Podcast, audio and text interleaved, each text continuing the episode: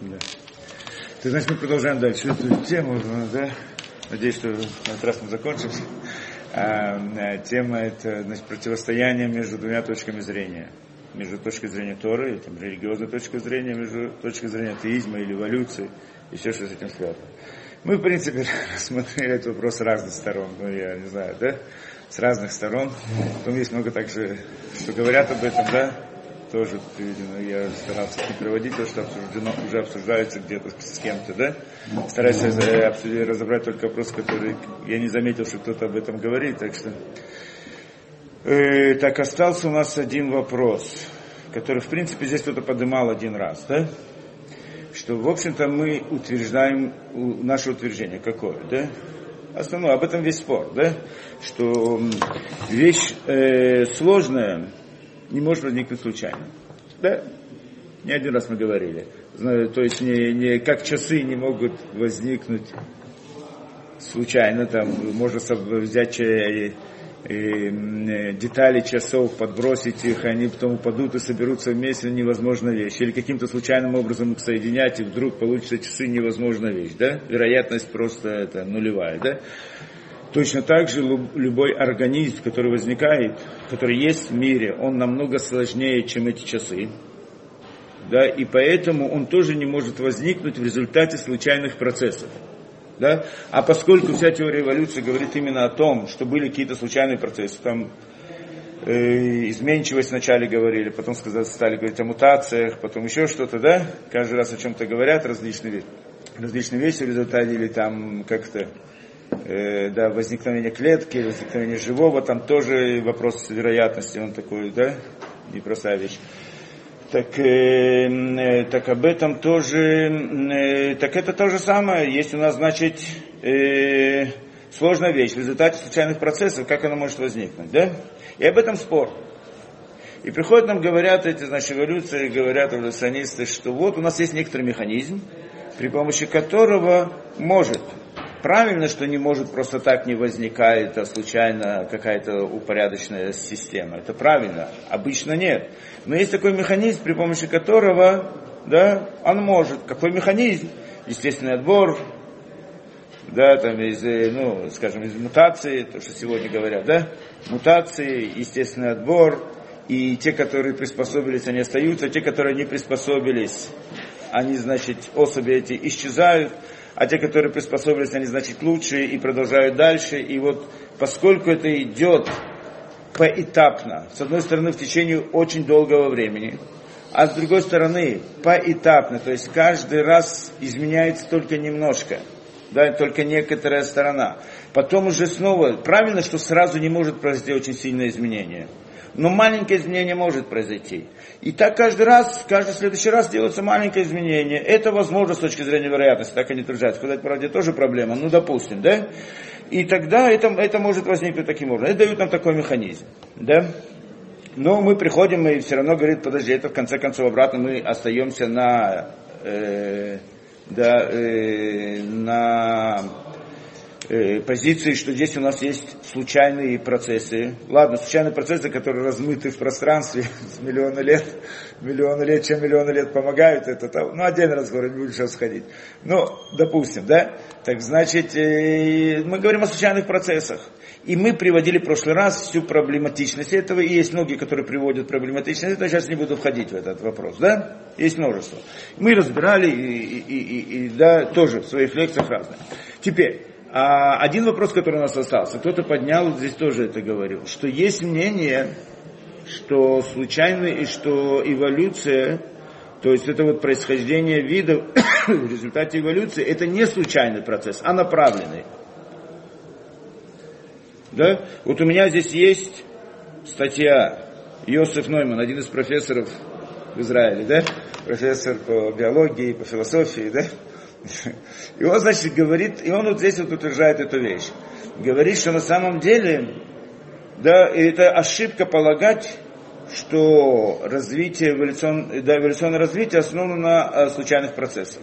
Правильно, что в начале есть там некоторый элемент случайности, потому что на первом этапе есть э, мутация. И мутация это понятие случайное, да, что происходит какое-то мутационное изменение, случайное в определенном месте, в определенном гене и так далее.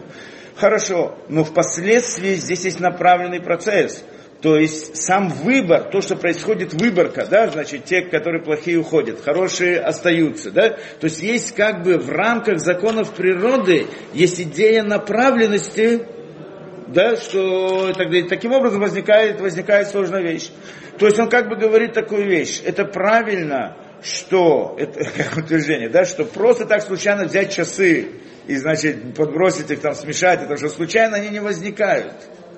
Да, не, а нужно направленно. Как направленно? Ясно, что нужно направленно действовать, чтобы возникли часы. Как? Человек берет, он знает, к чему относится эта деталь, знает, к чему относится эта деталь, знает у каждого места. У него есть план часов. Он ставит каждое на свое место, тогда есть направленное действие. Правильно? Он не случайно поставил его на это место, эту деталь определенную, а направил ее специально, да, по намерению определенному, то есть по определенному плану. И так далее. Возникли часы. Приходим так, если мы будем случайно бросать, явно ничего не получится. Говорит он, но это проблема, проблема эволюции сильная, которую, в принципе, не могут решить на все объяснения, несмотря на все объяснения, которые они пытаются, мы это тоже приводили в каком-то смысле, но сейчас мы в это не входим. Приходит, он говорит, хорошо, нет проблем, у нас тоже направленное действие. Эволюция тоже направленное действие. Кто направляет? Природа направляет.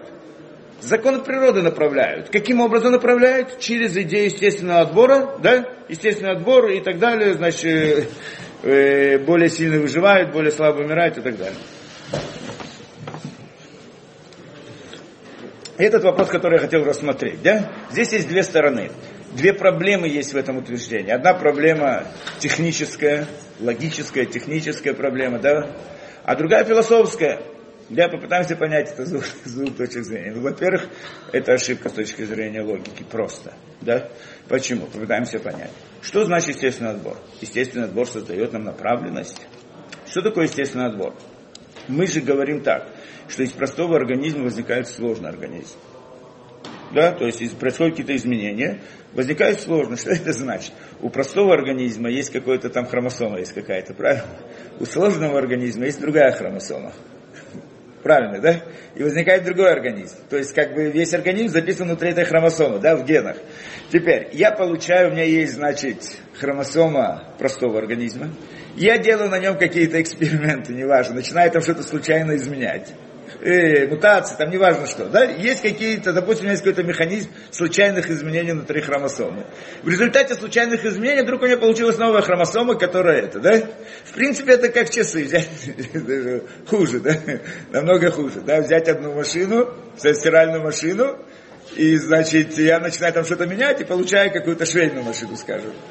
Не принципиально, да? Начинаю что-то менять случайно. Случайно начинается что-то менять, и получается из одного организма, получается другой организм. Правильно, да? Приходит, он говорит, что здесь случайно? А мутация. Мутация она случайно. Случайно не может быть. Правильно, но есть направленность. Что здесь направляет? Да, и естественный отбор. Но на самом деле, если мы посмотрим хорошо, с точки зрения логики, да, что значит естественный отбор, как он работает? Естественный, э, естественный отбор работает с точки, э, в принципе, сита. Сита.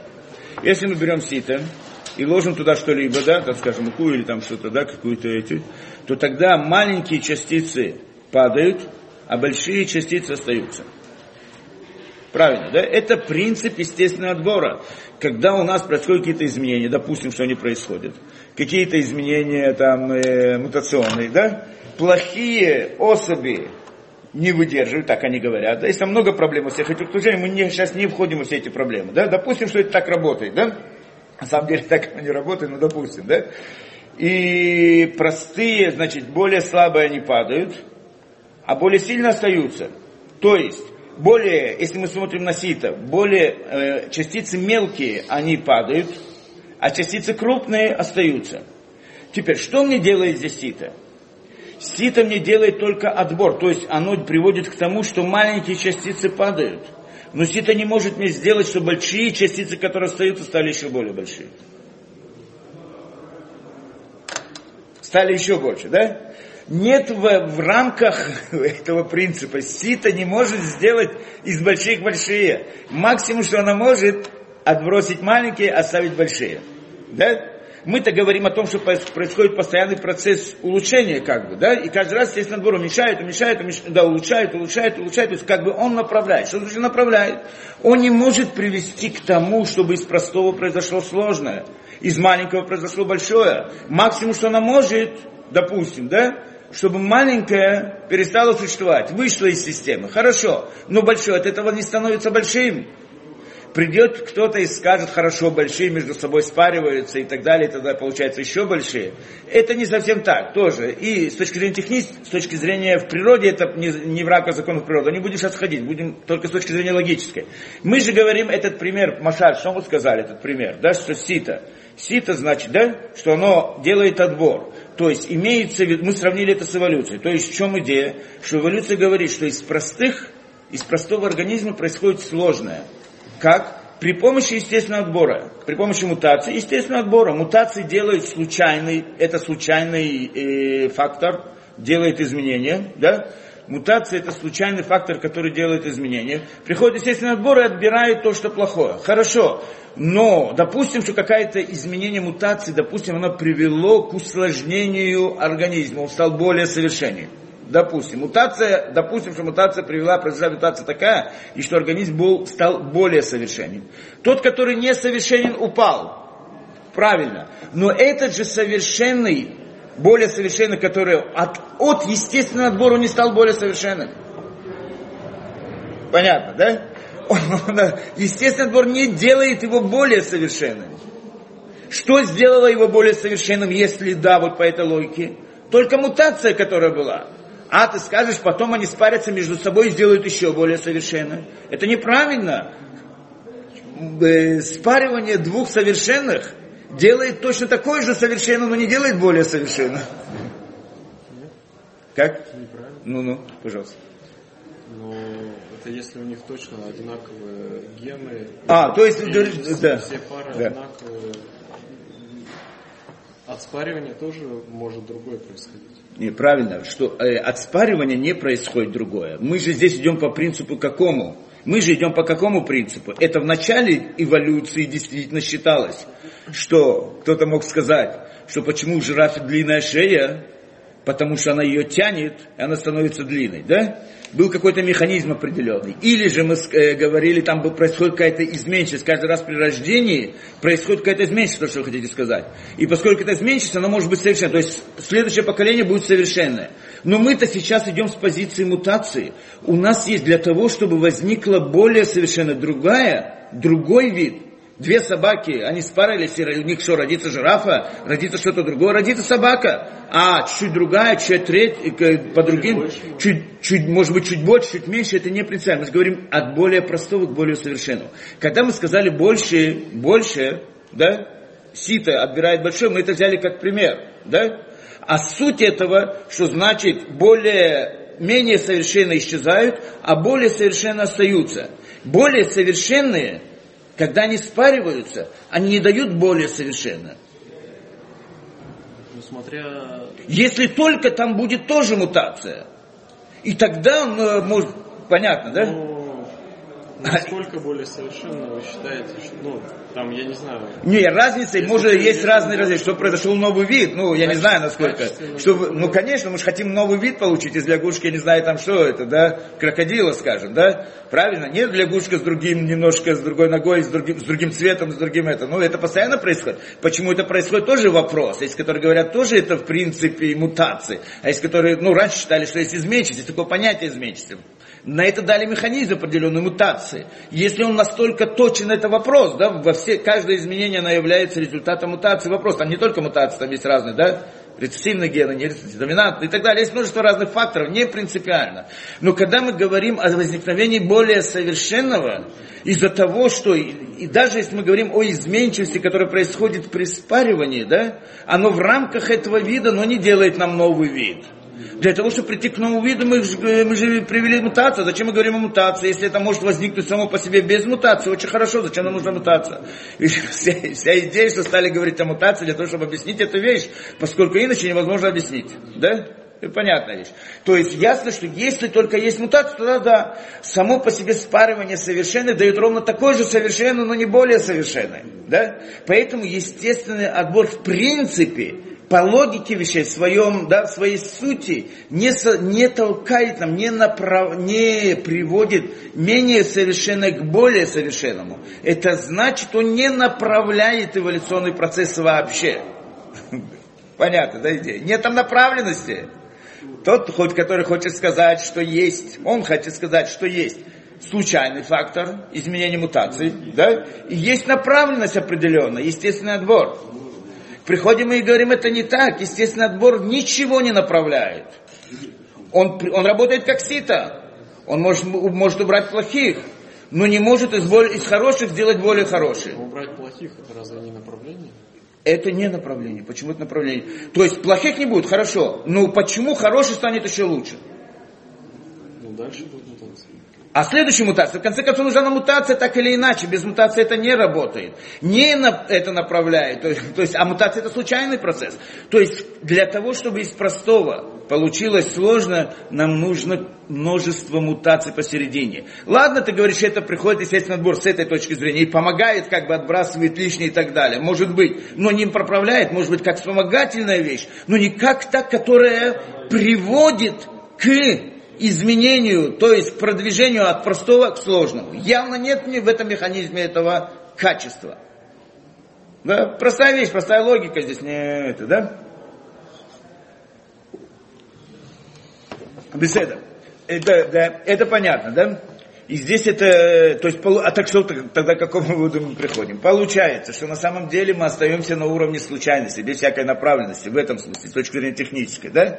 Получается, для того, чтобы из лягушки получился там крокодил, нужно, должно быть множество случайных процессов, то есть изменение мутации, правильно? И теперь, явно, что взять лягушку сразу из нее крокодил не получится, да? Ну, чем мне миллионы лет помогают? Миллионы лет, значит, это может быть. Но это в принципе что? Это значит, что у меня есть хромосома лягушки, начальная, да? Из нее должно сейчас получиться хромосома там крокодила, неважно кого там, да, более совершенных, да? Это значит, что случайно каждое это и много-много-много изменений из хромосомы лягушки должна получиться хромосома крокодила. Правильно, да? Ясно, если кто-то сейчас начнет что-то там изменять, случайным образом ничего не получится. Это поэтому никто об этом не, не говорит. То есть за один раз нет. Ну, может быть, за миллионы лет может быть. Почему миллионы лет? Как здесь мне миллионы лет помогают?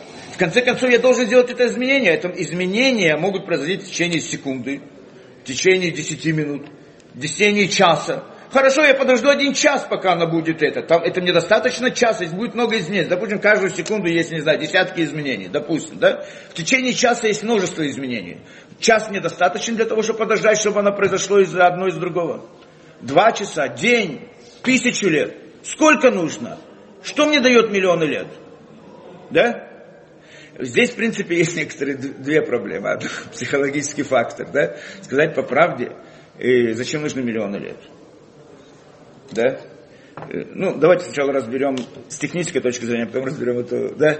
В принципе, в чем здесь проблема? Что они хотят сказать? Они хотят сказать такую вещь, что, э, да, для того, чтобы было так много изменений, да, это изменение из-за хромосомы одной получилось, хромосома, хромосома совсем другая, необходимо, и это все случайно, случайно это значит, какова вероятность того, да, что из одного произойдет другое для того, чтобы вероятность была реальная, нужно, чтобы количество изменений было, количество мутаций было очень велико.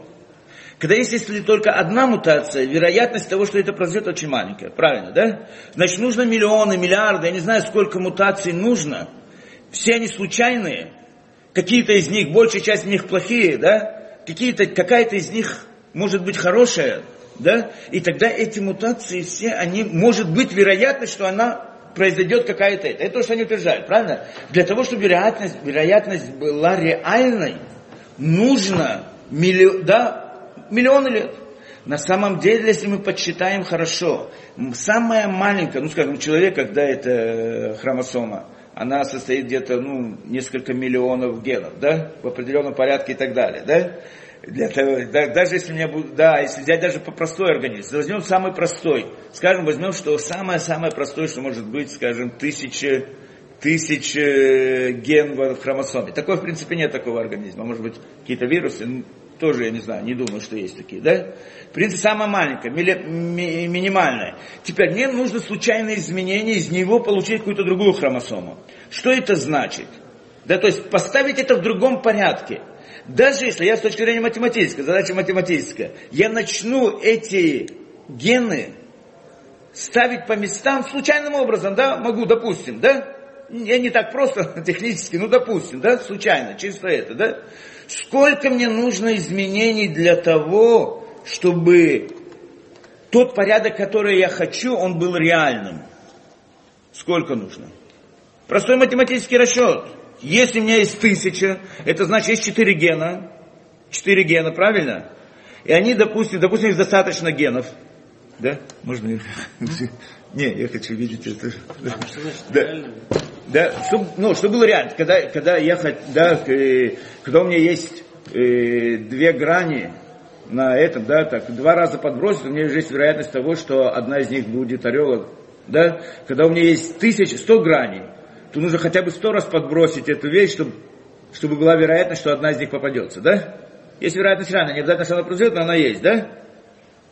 Теория вероятности, простая вещь, для того, чтобы какое-то событие, есть одно, эм, э, есть миллион возможностей, и одно из них событие, которое я хочу, чтобы произошло. Чтобы была реальность, что оно произошло, нужно, чтобы эти миллион событий, чтобы произошло миллион раз это событие, да? Понятно, да? Ну, смотря какую, какую схему мы рассмотрим теорию вероятности, да? Теперь для того, чтобы там простой расчет сделаем. Даже когда мы говорим о хромосоме в тысячу, это, да? Самая маленькая, которой нет в принципе. И значит, на первом месте должно быть да, одно из четырех. Да, у меня есть какой-то. То, что должно в конце концов получиться. На первом месте должно быть одна из четырех. Какова вероятность, что она там будет? Одна четвертая.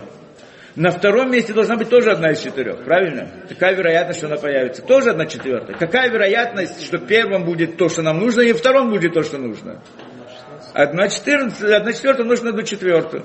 И так далее. Какая вероятность, что вся хромосома она станет той, которую я хотел бы? Одна четвертая, а, четвертая в степени тысяча. Кто-нибудь представляет себе, что это за число? Да, чтобы иметь представление вообще, есть, есть расчет, это значит одна четвертая, это значит единица разделить на 4 в степени тысяча. Кто-нибудь себе представляет, что за число? Есть расчеты, что количество песчинок во Вселенной это где-то 10 в 50 степени или еще что-то такое, да? То есть мы говорим не, да, то есть, а число, которое тот, кто сделает это расчет, что это за число? Это, да, нет так, это, это вообще невозможно вещь в принципе. То есть, это не вопрос, что он миллионы лет. Здесь не миллионы лет. Даже если мы скажем, что в одну секунду происходит, я не знаю, тысячи мутаций, что такого не бывает. И каждую секунду тысячи мутаций. То есть, мне нужно множество, множество мутаций. Да? Мне нужно хотя бы такое же количество мутаций, чтобы, получить, чтобы это изменение было реально, более-менее. Правильно? Сколько мутаций мне нужно? Даже если в одну секунду будет, я знаю, тысячи мутаций, это всего лишь три, да, три нуля там, да, ну, скажем, берем три нуля из этого, остается 970, 997, понимаем, да? И так далее, когда мы делаем расчет, сколько секунд нужно для того, чтобы это, это, это было реальным. То есть здесь мы не обойдемся ни миллионом и ни миллиардом лет. И, и даже если мы говорим, что да, мир, когда там был взрыв 15 миллиардов лет назад, это время тоже детское время по, по сравнению с тем, что возникло вот это. Пускай кто-то сделает расчет. Просто количество секунд, сколько там, и да, и сколько в каждую секунду возникает этих, и сколько может, да, понимаем? Получается, что это в принципе вещь нереальная. Нет, то есть с точки зрения вероятности это невозможная вещь в принципе. Если это происходит, это чудо, это нереальная вещь. Это чудо такое, что вдруг что-то возникло. А не потому, что это может возникнуть. Да? Нет реальности, чтобы это возникло. А мы уже не говорим о том, когда Земля возникла, и когда сколько лет протекал этот. То есть миллионами лет здесь не обойтись. Это понятно, да? А приход, а почему же нам все-таки эти миллионы лет постоянно о них говорят? а причина она простая. Что когда человеку скажет, знаешь что, я сейчас начну, я сейчас возьму, пущу кошку, кошка будет бегать по роялю, и получится какая-то там соната Бетховена, я не знаю что. Да, случайно, может быть, это, вероятность этого более, это более вероятно, чем то, что мы сказали, да? Просто кто-то посчитает, не менее, не менее вероятно, в всяком случае, да?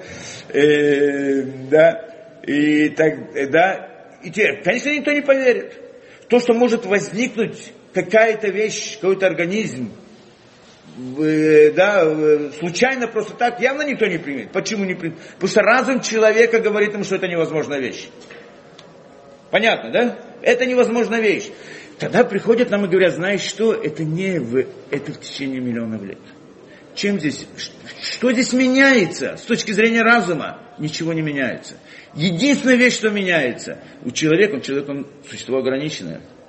Он не может мыслить миллионами лет, он не знает, что там было, он не знает это, да? И когда человеку говорят, миллионы лет, он же не может проследить, что было в течение миллионов лет. Так вот тогда он может быть, может согласиться, иди знай, а может знать, он начинает рассказывать какой-то механизм, миллионы лет, тра -та -та, и тогда это как бы успокоить совесть разума человека. Когда человеку скажет, такая вещь возникла случайно, он это не примет, это совесть его разума не даст ему принять эту вещь. Как так это может? Против разума, как я могу принять вещь, которая это, да? Человек не принимает глупости, он не может принять глупость в принципе, он тогда он себя не будет уважать. А когда ему дают, говорят о миллионах лет, так они как бы затупляют эту совесть, поскольку человек, разум человека не способен проследить, что происходит в миллионах лет, так может быть, и ты знаешь, что там может быть. Да? Это единственная вещь. Потому что на самом деле никакой возможности здесь нет в принципе. Приходит кто-то и говорит, знаешь что, мы делаем расчет случайности по-другому. Есть такой тоже один из расчетов такой на в этих, да, разных. Не, это правильно, если ну, приходит и говорит, это правильно, что это так, потому что это настолько правильно. И мы говорим, сказали о самой простой хромосоме в тысячу мест, а мы говорим о миллионах, любой организм это, да, миллионы в принципе, да, а миллион это значит 4 минус миллиона степени, ну, кто вообще об этом может говорить? И тогда они говорят по-другому. Правильно, это, это не может быть. Но, мы, но, но расчет вероятности мы считаем по-другому. Как? У нас же есть множество галактик. Огромное количество звезд, там разных так далее, планет, миллионы, миллиарды, я не знаю сколько, да, бесконечно, из которых говорят бесконечно, бесконечно, я не знаю, если был взрыв, ну, допустим, да, огромное, бесконечное количество, или огромное количество. И везде происходит этот процесс эволюции. Да? Если происходит там, происходит здесь, происходит здесь, значит одновременно происходит во многих местах. И когда, то есть мы идем вероятность вширь. Есть неопределенная вероятность, что в одном месте произойдет. Понятно, да, идея? да? То есть вероятность не в, во времени, а, а в пространстве, вширь. Да? Это, да, это проблема.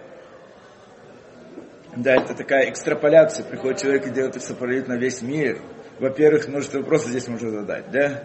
Кто сказал, что вообще есть связь между нашей планетой и другими? Я не говорю о том, кто сказал, что есть там также планеты, на которых происходит тот, же самый процесс, или которые происходят отдельный разговор. Просто так сказать есть, это же недостаточно, какие-то обоснования.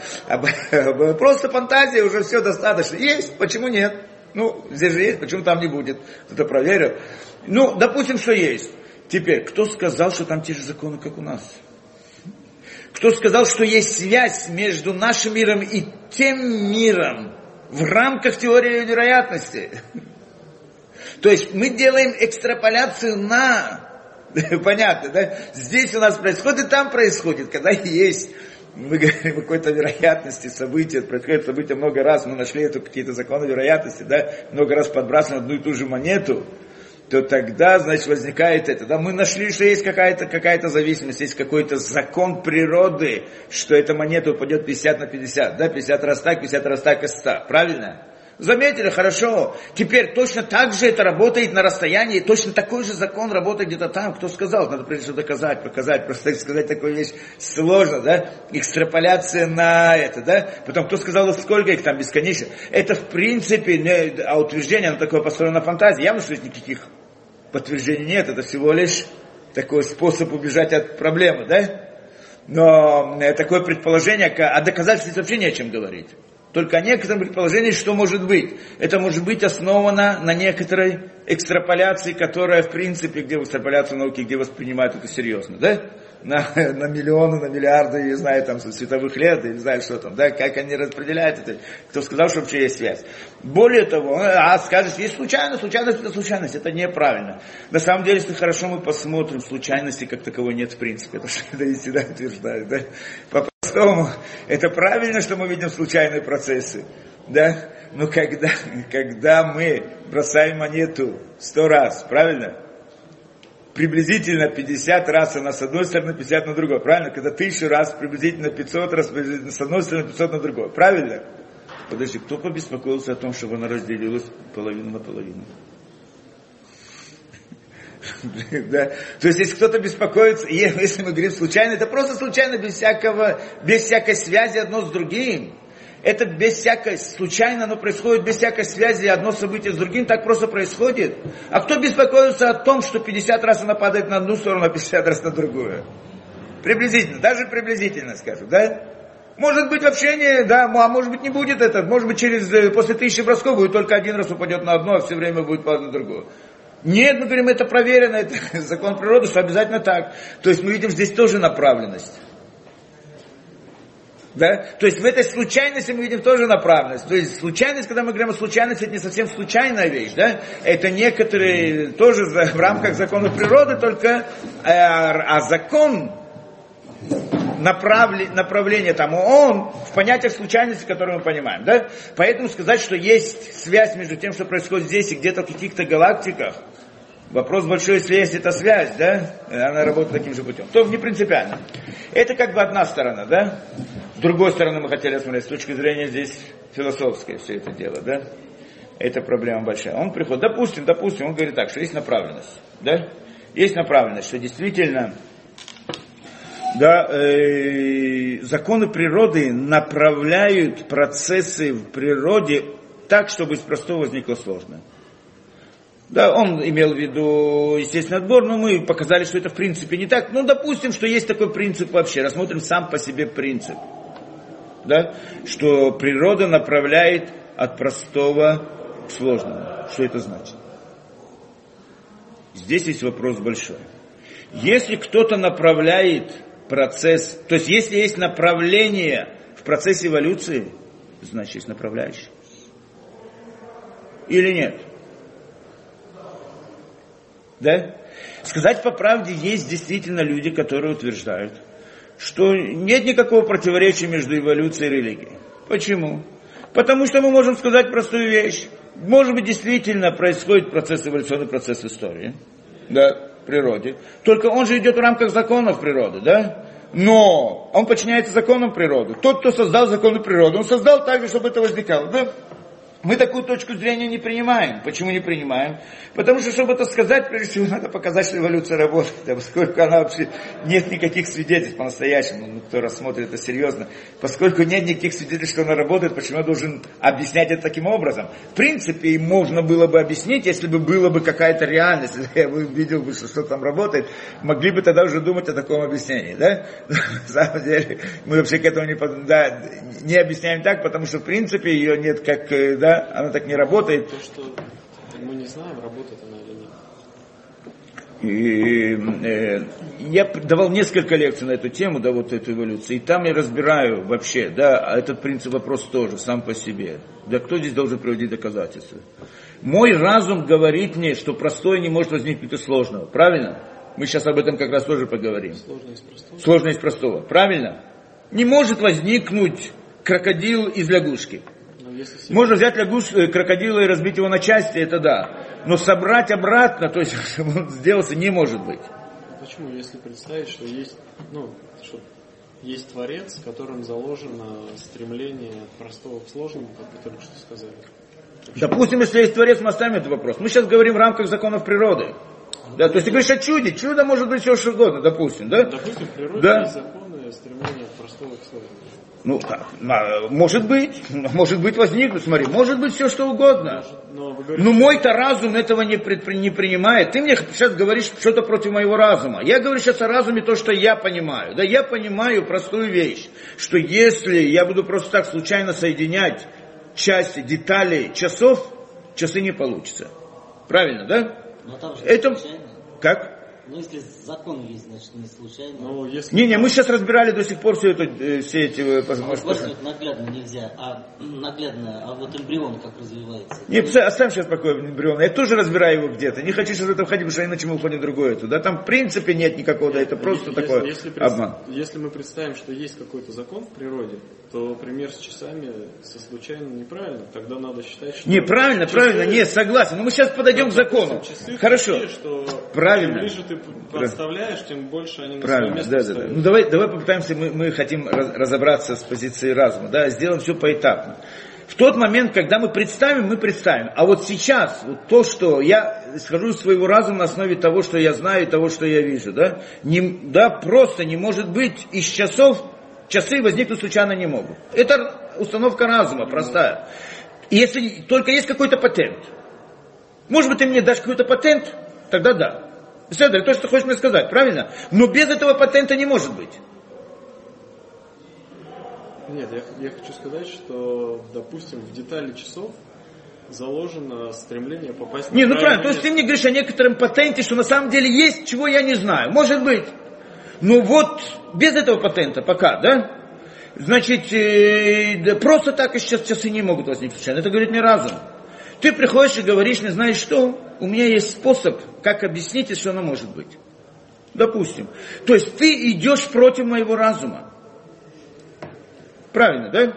Ну так кто ж у, у разного человека разный разум. Не, не вопрос, у тебя тоже тот же самый разум. Ты идешь и против своего тоже, не принципиально. Мы сейчас покажем. Но ты мне говоришь, что несмотря на то, что я понимаю так, все равно может быть по-другому. Это что ты говоришь? Да? Может быть. Только что, я тебе покажу, что может быть. Это то, что ты говоришь, правильно? Это то, что говорит эволюция, в принципе. Кто должен привести доказательства?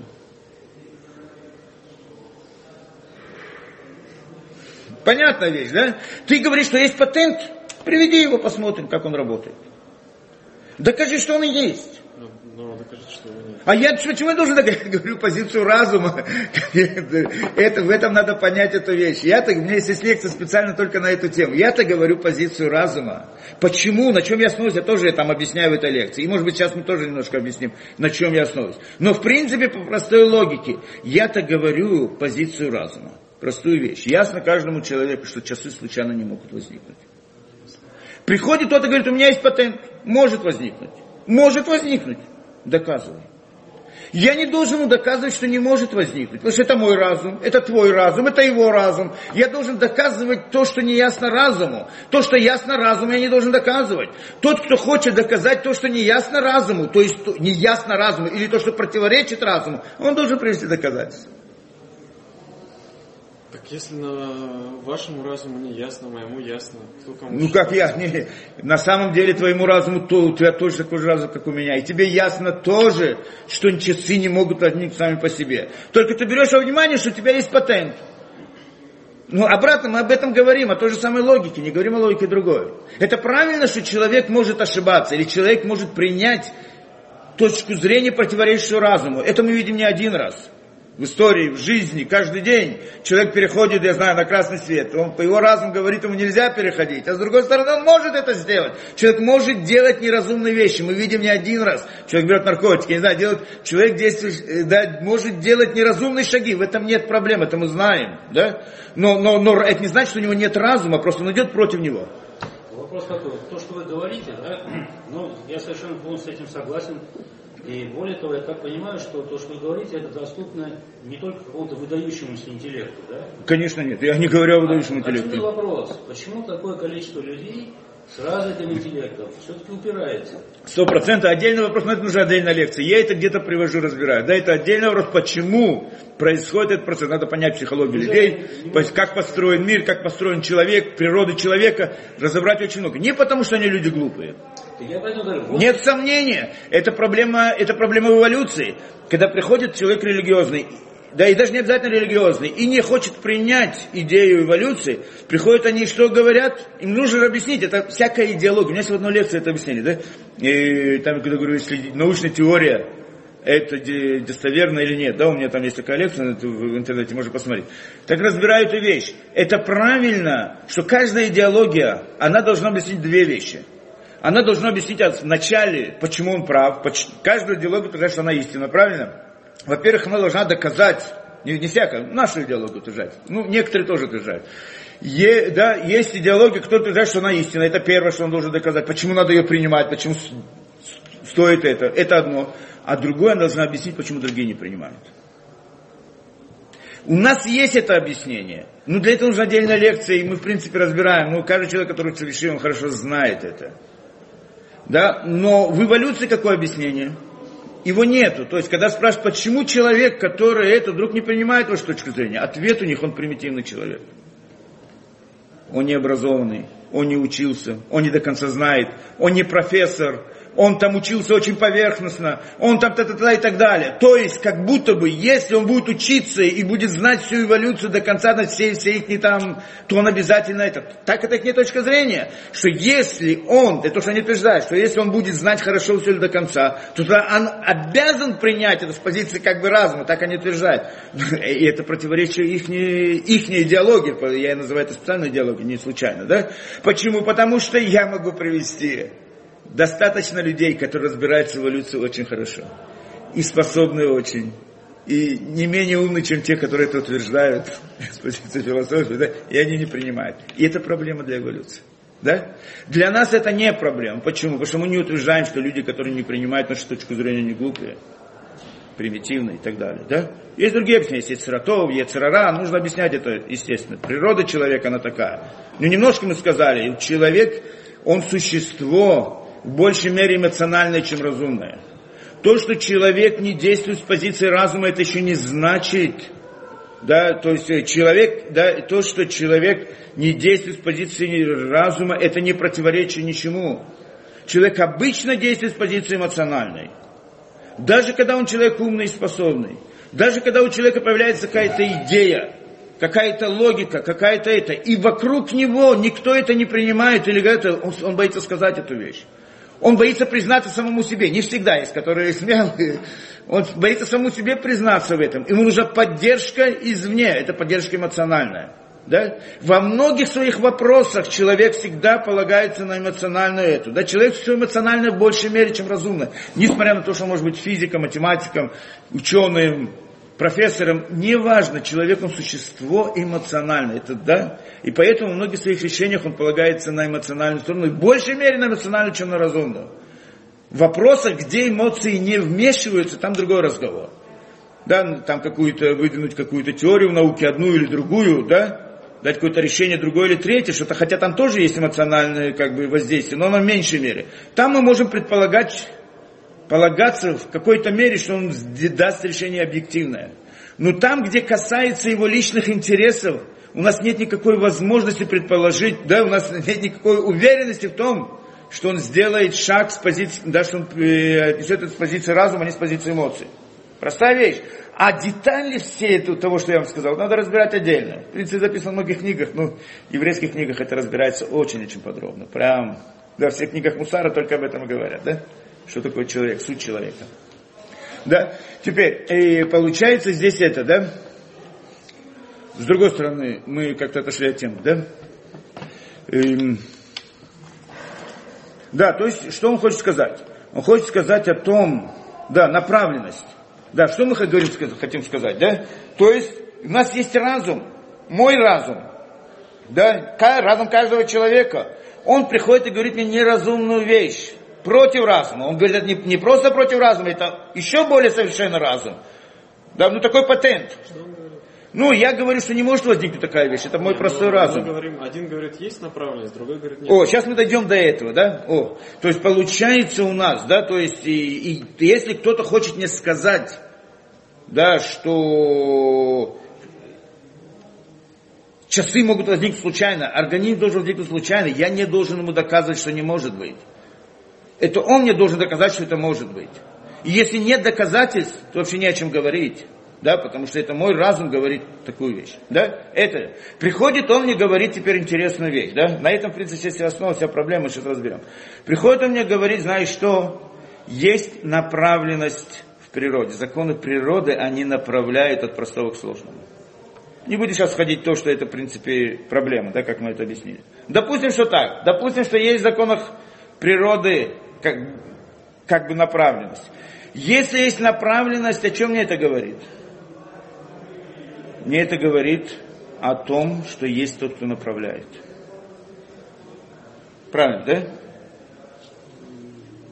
Если есть направленный процесс, значит кто-то направляет. Я захожу в какой-то комбинат, не вижу людей, все только машины, автоматы, работают, входит одно, выходит другое, продукция и так далее. К какому мнению я приду, что все работает случайно? Все работает направленно, да? Но работает само по себе, просто так – Ясно мне, что кто-то сидит там, какой-то инженер где-то, да, и руководит этим делом. Правильно? Что есть какой-то план, который заложен в, прог... в компьютере, который управляет если, этим делом. А если он умер, например, инженер, а завод продолжает работать?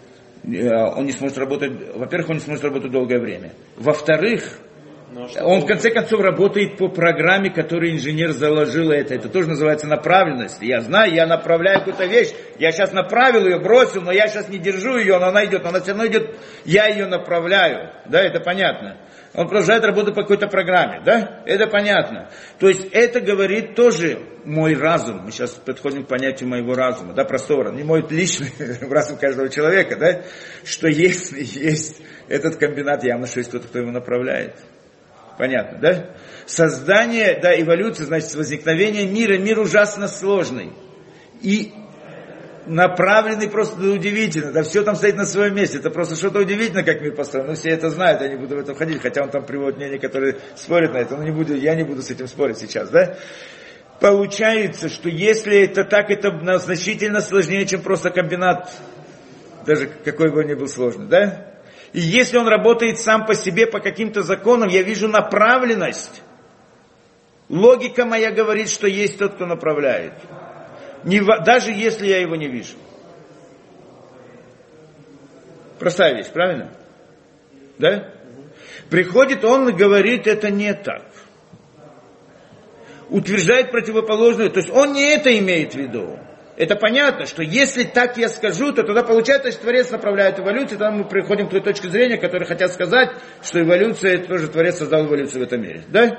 Но он-то не это хочет сказать, а хочет сказать, что есть направленность, Потому что тогда мы приходим к Творцу, да, оставим этот разговор, нужно это принять или не нужно, да, ну, как бы мы и с этой точки не принимаем это, да, но тогда мы говорим о направленности, да, он имеет в виду такую вещь, есть в мире направленность, без направляющего.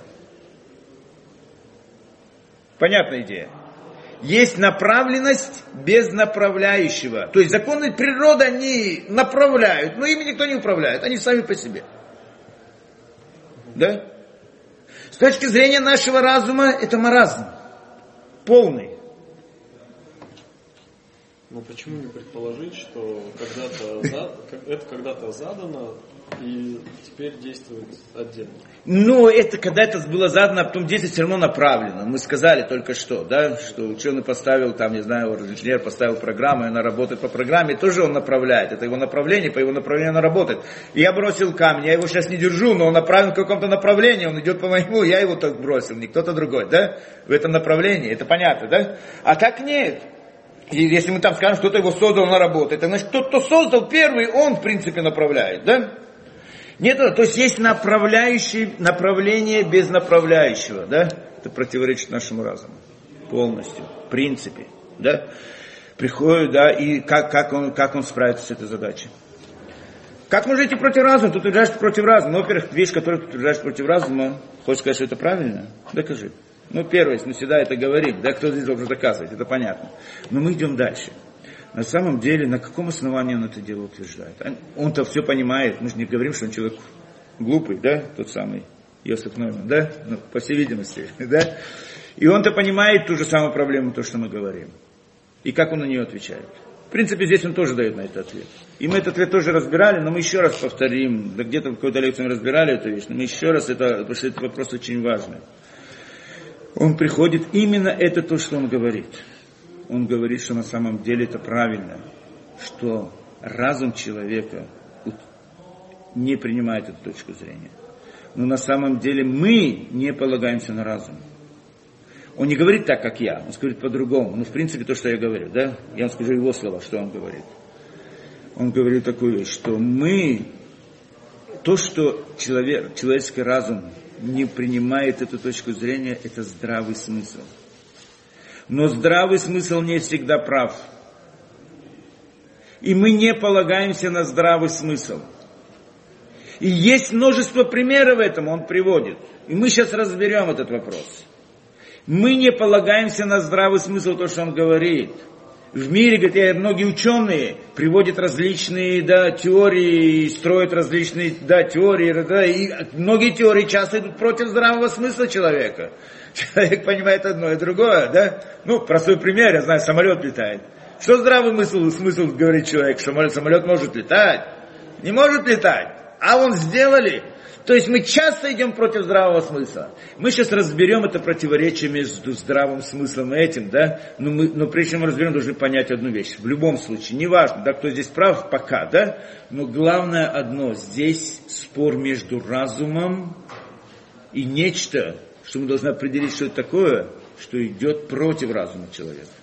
Нет сомнения, что тот самый здравый смысл, о котором говорит наш разум, которым мы пользуемся в нашей жизни каждый день, да, это разум человека. Только он приходит и говорит, твой разум, он несовершенен. И дает нечто новое этому, да, против этого. Вот это вот против этого мы разберем, какая мера достоверности есть у него. И на чем оно основано. Это другой разговор. Но то, на чем мы основаны, это понятно, да? То есть мы должны знать, что спор здесь между разумом с одной стороны и между чем-то другим, что мы сейчас пытаемся понять, да? Чем другим он приходит и говорит, мы же видим, правильно, что часто здравый смысл говорит одно, но мы видим другое, то есть я делаю исследования, я показываю разное это, в мире мы видим эволюцию, допустим, так он считает, да, видим разные раскопки, разное это, мы видим, и если мы это видим, это против твоего разума, получается, что с моей стороны есть разум, а с его точки зрения то, что он видит – он приходит, это суть спора, но мы, в принципе, разбирали в одной лекции это более подробно. Но это суть спора. Есть, с одной стороны, позиция разума, а с другой стороны, позиция ощущений. Я то, что я понимаю, а он то, что он видит. Ты понимаешь так правильно, но мы видим мир по-другому, чем ты понимаешь, чем то, что ты понимаешь. Поэтому твой, твое знание, оно несовершенно. Это, в принципе, основа спора, только мы пытаемся разобраться его в деталях. Да? Получается, где этому, где мы видим это. То есть, но это основа. И он утверждает то же самое. Прямо здесь он так и пишет, да? Сех, на иврите напишет, сехеля шар лома спик. Сехеля шар это здравый смысл. Прямой раз. Сехеля шар лома спик. Здравый смысл недостаточен. Так он и пишет. Я не полагаюсь на здравый смысл, да, не полагаюсь на разум, в общем-то, в наших понятиях, да. А, э, а началось это, в принципе, началось, э, э, идею эту сказал еще Дарвин, мы тоже это приводили. Ну, он не сам это придумал, взял у других до, до него, но не принципиально. Он тогда тоже сказал эту идею. В чем заключается идея? Он приходит и говорит такую вещь. Вы говорите, что не может возникнуть. Правильно. Это ваш здравый смысл. То есть он дал это название. То есть нашему разуму, наш разум он назвал здравым смысл. И здравый смысл дал ему оттенок как бы такой неважности а, какая-то, да, понятно, как сработало здесь это, да? Да, такой здравый смысл, какая-то там такая это, да, там что-то такое непонятное. Не разум, не называть это разумом, здравым смыслом всего лишь, да? А вот мысль это противостать. Теперь приходит и говорит так, это правильно, что это так, но на самом деле мы видим в жизни много вещей, которые, что много фактов, что здравый смысл, он здравый, этот самый здравый смысл, то есть наш разум, другими словами, он не прав он не точен. Например, приводит пример известный. Говорит, когда ты смотришь, человек выходит на улицу, да и видит, что он видит? Он видит, что солнце вращается вокруг Земли, правильно? Что здравый смысл человеку говорит? Что солнце вращается вокруг Земли, правильно? А на самом деле Земля вращается вокруг солнца. Получается, что здравый смысл человека, он не прав. Понятная идея. Ты мне говоришь, что не может сложное произойти из простого, что не может быть направление без направляющего. Это всего лишь здравый смысл, точно так же, как здесь. Поэтому, да, я могу сказать совсем другое, совсем неправильно, могу это отрицать. Понятна логика. Эту логику, но разберем еще раз, хотя мы это разбирали. Эту логику, да? Еще раз. На самом деле, допустим, допустим, что он прав с этой точки зрения насчет э, Земли и Луны, пока допустим, да? Сейчас мы разберем, ну, Земли и Солнца. На самом деле, если мы посмотрим, А почему человек решил, что Солнце вращается вокруг Земли? Потому что то, что видит глазами. Это не установка его разума. Понятно, да? Разум, он не смотрит на, на небо. Он получает информацию через глаза. Глаза это ощущение. Ощущения могут искажать информацию, нет сомнений в этом. Ну а как разум вообще Сейчас, получает? сейчас, сейчас мы пытаемся понять, что такое разум, действительно надо понять эту вещь, да? Но, э, да, что а, а ощущения, глаза, они искажают информацию. И могут исказить информацию, очень может быть, да? То есть разум сделал, в принципе, правильный вывод на основе той информации, которую он получил ту информацию, которую он получил из глаз, он сделал правильный вывод, зем, э, Луна, земля, э, Солнце вращается вокруг Земли. А какой вывод он должен был сделать? Разве он сделал неправильный вывод? Если мы скажем, что здесь есть ошибка, это только в информации, которую он получил, в искажении, потому что глаза, человек находится на земле, ему кажется, что это крутится вокруг, а не это и так далее. Искажение глаз, ощущений, а не разума. А разум, он прав. Это понятно, да? Получив такую картину, разум должен сделать именно такой вывод, а не другой. Если он получит другую картину, он сделает другой вывод. И тогда он тоже будет прав. То есть он получает информацию, на основе информации делает какой-то вывод. Это логика человека так работает. Мы на нее всегда полагаемся. Это разве неправильно? Верх правильности. Только так, если мой разум будет работать по-другому, ой-ой-ой, что, что с нами будет? Мы получаем какую-то информацию, пытаемся ее оценить каким-то образом, так или так, и в соответствии с тем, что мы получаем, да, э, мы делаем вывод. Ясно, что человек умный предполагает и знает это заранее, что я получаю информацию из глаз, и может быть какое-то искажение, поэтому он берет во внимание, что может быть здесь есть ошибка в результате, да, и каждый человек, нормальный человек делает этот расчет.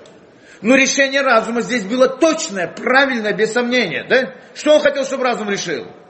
При той информации, которую он получил, да? Теперь, на самом деле, если скажем по сути, он вообще не прав. Кто сказал, что Солнце вращается вокруг Земли? Или Земля вращается вокруг Солнца? Раньше говорили, что Солнце вращается вокруг Земли.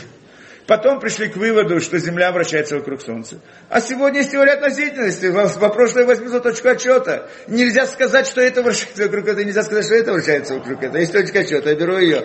Как могу взять, могу взять любой, любой предмет за точку отчета. Да?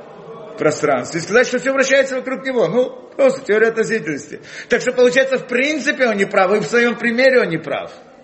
Понятно, да?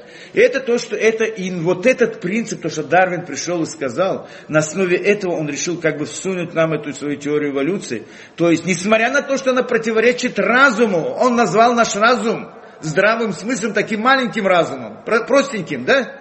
А вот, а что мне предлагает? Говорит, вот, вот есть у меня такая вот эта, да, некоторая теория, которая, да, эволюция может быть. То есть вещь, которая идет против разума. Он хочет мне доказать ее, как он мне доказывает, показывает разные раскопки, которых нет и так далее, не принципиально. Да? То есть, если бы были бы какие-то, нет там свидетельства, но если бы были бы свидетельства, были бы свидетельства, все равно это было бы, да, информация, которую он мне дает из ощущений, против моего разума. Я должен решить, как это делать. Дальше что ты говоришь? Ну, это тоже теория эволюции, не совсем хороший пример. Это точно так же. Ее, я его не привожу как пример, я с ним спорю. Это не пример. или не принимаешь, и нельзя проверить. Нельзя, ну естественно, это то, что я хочу сказать. А они утверждают, что это обоснованный факт, конечный, решенный, абсолютно истина. То, что они говорят, и он тоже. А почему нельзя проверить? Ну, ты не можешь повторить ее. Ты... Ну, правильно, правильно, правильно. Не можешь повторить этот... Э, нужно... Научную теорию нужно проверить в лаборатории. Вот она эволюция идет. То есть это же можно проследить? Нельзя проследить. Не, мы приводили здесь, приводили примеры с... Э, не, смотри, смотри. Не, ну вообще, Сейчас... вообще наука основывается на том, что, ну, как бы, есть ну, как, какие-то не знаю. Можно проверить в лаборатории по-другому, да? Да, и то, что законы, они должны ну, люб, как бы любой достаточно компетентный человек, да, он может повторить. Повторить эту вещь. Вещь, да, и изотопы образуются. Любой человек не сможет их есть, взять ну, есть, есть какой-то просто, ну, как бы, ряд вопросов, которые, в принципе, могут быть опровергнуты тем или иным способом. Ну, То есть есть возможность опровержения. Не будем сейчас ходить в этом. Это есть множество, об этом много написано с двух сторон. Не буду. Кто Но хочет, в можете посмотреть. Ну, как бы нельзя проверить. Да, э, это, если они утверждают, что можно, есть много разных слов. Мы разбирали это в разных лекциях до этого, да. То, что ну, он тоже говорит простую вещь, что любая научная теория, она основана на том, что ее можно, да, что, э, что какая-то ее можно провести эксперимент и проверить. А здесь эксперимент Не, нельзя не, проверить. проверить ее нельзя. Ну, Ее можно, ну, можно Есть поставить условия- этот эксперимент второй раз, третий раз, десятый раз, он должен работать. Но, но также есть и ну, какие-то положения, из которых ясно, что она может быть опровергнута. Это может быть опровергнуто. Это вторая вещь. Ну, обратно все это рассматривается. Это рассматривается. Я не хочу сейчас это входить, потому что я не вхожу в те вопросы, которые рассматриваются много, да. И можно в интернете посмотреть кучу с двух сторон. Не хочу в это входить, да. Не принципиально. Э, И мы разбирали это также, да. Я хочу пойти дальше. Получается у нас, э, да, получается у нас, да, что, да, он говорит так, есть направленность без направления, без, есть направленность без направляющего. Как это может быть? Это не соответствует твоему разуму, да? Ну, у тебя разум простой, такой, здравый смысл всего лишь, да? А мы говорим на другом, мы основываемся, да, мы приводим это, мы можем сказать, да? Мы основываемся, да, мы считаем, что это не так. Откуда он взял, откуда у него этот разум, ну, это отдельный разговор, да? В всяком случае, какие обоснования он приводит. Ну, хорошо, ты считаешь, что неправильно, приведи доказательства, да? Доказательств явно здесь нет. Но дает это как теория. Ну, как можно доказать, да? Доказательства, ну, можешь привести, да? Мы все, что видим в мире, мы видим, что все происходит, и направлено, но не видим направляющего. Кроме как человека. Если мы видим человека, что человек что-то делает, то тогда это, да, мы видим направляющего, который делает какую-то вещь. А так больше мы ничего не видим. Ну, так можно сказать, что может быть его нету. То есть, в принципе, вот это утверждение, что может быть направление без направляющего, я говорю, откуда оно приходит, это приходит из эмоционального ощущения человека. Он видит мир, который функционирует и не видит того, кто его приводит в действие. Это видение создает впечатление на человека, создает ему ощущение, что все работает само по себе, и нет никого за этим, да? Это ощущение. И вот это вот ощущение он мне говорит. То есть получается, он противоставляет моему разуму свое эмоциональное ощущение. И это принципиальный спор между нами. Разве мы не решили, что разум это тоже какое-то привычное ощущение? Нет, а сейчас что такое разум мы еще разберем. Я, мы сказали, что у нас есть разум. Он приходит и говорит, твой разум такой маленький разум, это такой всего лишь здравый смысл. Он не совсем прав. Он привел пример мне с этим, да, с кем? С э, Солнцем. Я показал, что этот пример неправильный. Мой разум, он разум правильный. В любом, ну, во всяком случае, в этом примере он точный. Разум человека получил информацию из глаз, ту информацию, которую он получил. Он сделал правильный вывод. А что он должен был сделать? Что мы от него ожидаем, чтобы он сделал? Какой вывод? Он получает информацию, делает, оценивает. Может быть, информация неправильная, может быть, это другой разговор, но разум-то был правильный. И в конце концов мы видим в жизни действительно так, что сказать, что Солнце вра- вращает, э, что Земля вращается вокруг Солнца, тоже неправильно. Это, в принципе, основано на, тоже на ощущениях человека из, э, из других разных расчетов. Не будем сейчас в это входить. Но когда он мне приходит и говорит, что есть направляющий, есть направление без направляющего, откуда это утверждение, где он это увидел? Где есть доказательства? С позиции разума он говорит. С позиции разума это, не, это маразм. Просто, да, если я вижу кого-то, кто-то да, там, в поезде, я знаю, что кто-то его ведет. Ну, просто маразм. Нет, я, если я вдруг приду и скажу кому-то, эта машина едет сама по себе без, без водителя, что мне, мне скажет? Сумасшедший. Правильно, да? А он приходит, говорит, подожди, ладно, это, это твой разум. У тебя разум простой. Такой здравый смысл, да? А я тебе говорю, что это может быть. На чем он основывается, что это может быть? Он, в принципе, основывается на том самом эмоциональном ощущении, которое возникает у каждого человека, у религиозного тоже.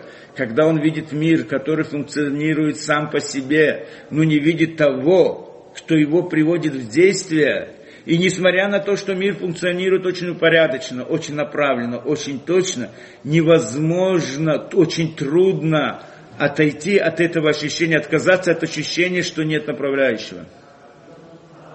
Это точка зрения ощущений эмоциональные. С другой стороны, когда я смотрю на мир, и начинаю рассуждать с позиции своего простого разума, здравого смысла. И вижу, мир функционирует, он сложный, и он все делает это, да, то мой разум говорит мне, что обязательно есть кто-то за ним. Мы смотрим на один и тот же мир, но двумя взглядами. Мы можем смотреть на этот мир с позиции разума, то есть я хочу узнать, что стоит за этим, почему это. Я могу смотреть с позиции эмоциональной. Ты посмотри, как оно работает. Разве есть кто-то? Ну где? Ты говоришь, что кто-то там есть. Где он? Покажи мне его. Я его не вижу. Все работает само по себе. Нет его. Его не видно, значит его нету. Как Владимир Ильич говорил, нет? Ну, если нет Бога, если его не видно, значит его нету. Да? Ну, и у нас есть только то, что мы в наших ощущениях. Мир это что? Данный в наших ощущениях. Да, так Владимир Ильич говорил. Природа это то, что дано в ощущениях человека. То есть то, что он видит, есть. То, чего он не видит, его нету. Если я не вижу, значит нету. Но мой разум говорит не так. И два этих взгляда, у нас есть два взгляда на мир. Первый взгляд, взгляд разума, мы называем взглядом внутренним. У меня есть на эту тему лекция, да? А другой взгляд, взгляд внешний, мы его называем взглядом внешним. Это взгляд ощущений впечатление моих ощущений, что, что, что, что может быть направление без направляющего. Да? И это везде, и это мы смотрим, это человек всегда пользуется двумя взглядами. Человек видит своего друга издалека. Он вдруг одел другую одежду. Я не вижу его лицо. Я думаю, иди знай, кто это такой. Это не, не могу его узнать. А с другой стороны, если посмотрю хорошо, смотрю, как он себя ведет, походка, там еще что-то, я могу понять, что это мой друг. Получается, два взгляда есть. Один взгляд эмоциональный, ощущений, ощущений, то, что я вижу. А другой взгляд моего разума. Я смотрю и пытаюсь понять с позиции разума, да, с позиции поиска причины, почему и зачем. Да? Два взгляда, это понятно. И здесь у нас два взгляда сталкиваются. Взгляд разума наш и взгляд эмоциональный их. Только он приходит, он не хочет это признать. Он говорит, что у нас тоже есть разум. На, наоборот, наш разум еще больше. Ну как можно это сказать? Ну пусть приведет, на, на чем основана идея, что есть направление без направляющего. Обоснование у него такое, что ваш разум, он здравый смысл такой маленький. Это единственное обоснование, которое есть. Приведу примеры, что он маленький, что он такой, разные примеры, которые они приводят, да? Понятно, как, как оказалось, что его разум больше нашего разума. Что наш разум, ну, в принципе, у него тоже есть два этих разума, но я, я говорю так это, да, у каждого человека есть два этих разума, да, два этих взгляда. А, э, а потому что, говорит, смотри, это, да, здравый смысл такой маленький это, да. Но мы пойдем дальше, если у вас еще есть силы, да, и попытаемся понять суть нашего разума, на чем это основано. На самом деле здесь есть проблема. Для того, чтобы, да, э, откуда мы можем знать? Откуда мы можем знать, что истина, а что нет? Да, откуда мы можем знать, где, какой разум он более правильный? На чем это построено? Да? Почему мы уверены, что наша позиция разума на истина? А может быть действительно нет. Может быть действительно только, как это, да, какое-то ощущение такое, да, здравый смысл такой. Или что? Почему я уверен, что это есть? Иногда бывают ошибки, человек же ошибается даже с позиции разума иной раз, да? Почему это? На самом деле мы должны знать эту вещь, да? Что разум человека это вещь абсолютная. Пытаемся понять эту вещь, да? Разум человека никогда не ошибается, человек всегда прав. Разум человека всегда прав. Ошибка приходит из ощущений, в результате ощущений, в результате информации, которую он получает из внешнего мира, в результате плохие качества или различные качества человека могут привести к ошибке его, да, его разум, да. Есть рара, там разные, да, человек любит разные вещи, хочет разные вещи, и он перестает действовать с позиции разума он может сделать какой-то неразумный шаг, как мы сказали, человек существо эмоциональное. Ну почему? Потому что есть воздействие извне, или воздействие его телесных разных слабостей и качеств и так далее, да? Но разум он всегда, разум он всегда прав. То есть когда он объективен, когда на него никто не влияет и ничто. И даже когда он не объективен, он тоже прав, но в рамках той картины, которую он получает. Картина может быть ошибочная, но он это, да? Человек делает какой-то неправильный шаг, там, я знаю, да, почему так сделал? Он же не говорит, я делаю неправильно, поэтому и я так делаю. Так, не, он говорит, начинает объяснять, почему ему нужно, почему он имел право так сделать, почему, почему он начинает объяснять, оправдываться, правильно? Он не только оправдывается перед другим, он оправдывается перед собой, перед своим разумом. То есть его разум, у него есть объяснение, почему ему в этой ситуации можно и тогда. То есть разум сделал правильное решение на базе тех той информации, которую дало ему его ощущение, его качество, его желание и так далее. Да, это понятно. Но мы идем дальше. На самом деле человек, как мы основываемся на... Почему этот разум, почему полагаемся на наш разум, почему он истина? Почему? Потому что, в принципе, мы основываемся на тот самый разум, в котором нет искажений, не может быть ошибки. Что, о чем мы говорим? Есть человек, человек рождается да, вместе так иудаизм, я говорю, точку зрения Торы, что человек, у человека есть внутреннее и внешнее знание. Да? Человек рождается вместе, уже вместе с каким-то знанием. И то знание, с которым он рождается, оно абсолютная истина и не подлежит искажению. Одинаково у всех? Одинаково у всех, в принципе. Ну, может быть, может каких-то... Одинаково, не, если, если нет, то есть повреждения различные, психологические, там, психические и так далее. Дам пример. Например, человек Каждый человек знает, что он есть. Я есть. Откуда я знаю, что я есть? То есть есть информация, которую человек знает, но не может получить ее из окружающего мира. То, что он есть, ребенок родился, он же еще ничего не знает. Он знает, что он есть, или он не знает еще? Как знать? А? Я, я не могу Ну, по всей видимости, он не может не знать этого. Потому что то, что он есть, он не может выучить из окружающего мира. Где он это прочитает, кто-то ему расскажет, что он есть. Для того, чтобы увидеть какую-либо вещь, да, чтобы хотя бы самого себя, он должен знать, что он есть. Например, он увидел руку, рука. Откуда он знает, что это его рука, что это он? А, она заболела, там кто-то да, прищемил. Он, тогда он сразу делает вывод, это относится ко мне. Да? Для того, чтобы отнести что-то к себе, он должен знать, что он есть. Я могу сказать, что это мое только после того, что я знаю, что я есть. Если я не знаю, что меня нет, что я есть, как я могу сказать, что это мое? Может, он как раз узнает, когда получает воздействие внешнего мира. Да, ну, как он узнает? Есть, он должен сказать, это принадлежит мне или нет. Что значит узнает? Как, а может быть, ну как? Если бы есть... больше кроме него ничего не было, может быть он... Если что? Если бы больше кроме него не было ничего. Почему он вдруг, у него заболела рука, ну почему он вдруг должен сказать, что это, да, ну, что это его? Почему? Чтобы сказать, что это мое, просто я тоже, если это мое, это значит, что это или мое, или не мое. Да? Весь мир, который он воспринимает, он идет через это понятие «я есть». Это мое, это не мое, это я люблю, это не люблю, это, это красиво, это не красиво, это я понимаю, это я не понимаю и так далее. Все идет для того, чтобы делать все эти выводы. Процесса познания в мире. Ему необходимо знать, что он есть. Если он не знает, что он есть, он не может познавать мир. Для него ничто не существует, оно так остается несуществующим. Мы знаем, что ребенок, когда он рождается, он слепой, ничего не видит, да? Почему? Только потом он начинает видеть, да? Это одна из причин, что он пытается разобраться. Теперь, вот это вот знание «я есть», это явно невозможно получить из окружающего мира. Да? Он с этим родился, невозможно иначе. Может быть, это, это знание, это ясно. Да? Теперь мы говорим, что это знание абсолютное и не может быть искажено, и не может быть неправильно. Придет кто-то сказать, почему нет? Допустим, что он родился с этим знанием, а может быть, все-таки это иллюзия, это неправильно. Неправильно значит иллюзия. Ему только кажется, что он есть. Вопрос. Кому кажется, что он есть? Если ему кажется, что он есть, на самом деле он нету, но ему кажется, что он есть. Так тот, кому кажется, он-то явно есть. Или, то есть у кого есть эта иллюзия. Или, скажем по-другому, что это не его иллюзия, а иллюзия чья-то другая. Кого-то другого. Хорошо, иллюзия кого-то другого. Но в этой иллюзии он-то есть.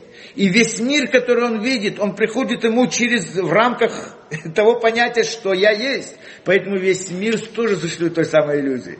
Так относительно до этого мира, который он видит перед собой, он есть сто процентов. Да, абсолютно. Правильно? То есть не может быть иначе, это абсолютно знание, которое не может быть изменено. Да?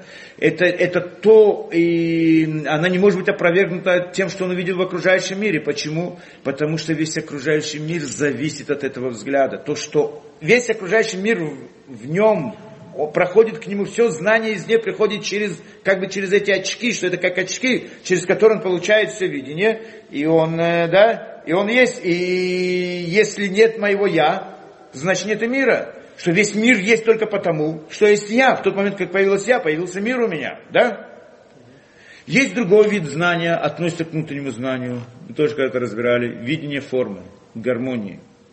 И это причина, почему ребенок не видит первоначально. Человек ничего, ребенок не видит. А почему он должен видеть? У него глаза работают? Работают. Что он делает глаза? Получает миллионы различных лучей. Различными частотой, различными. Это же хаос. Как он может это увидеть?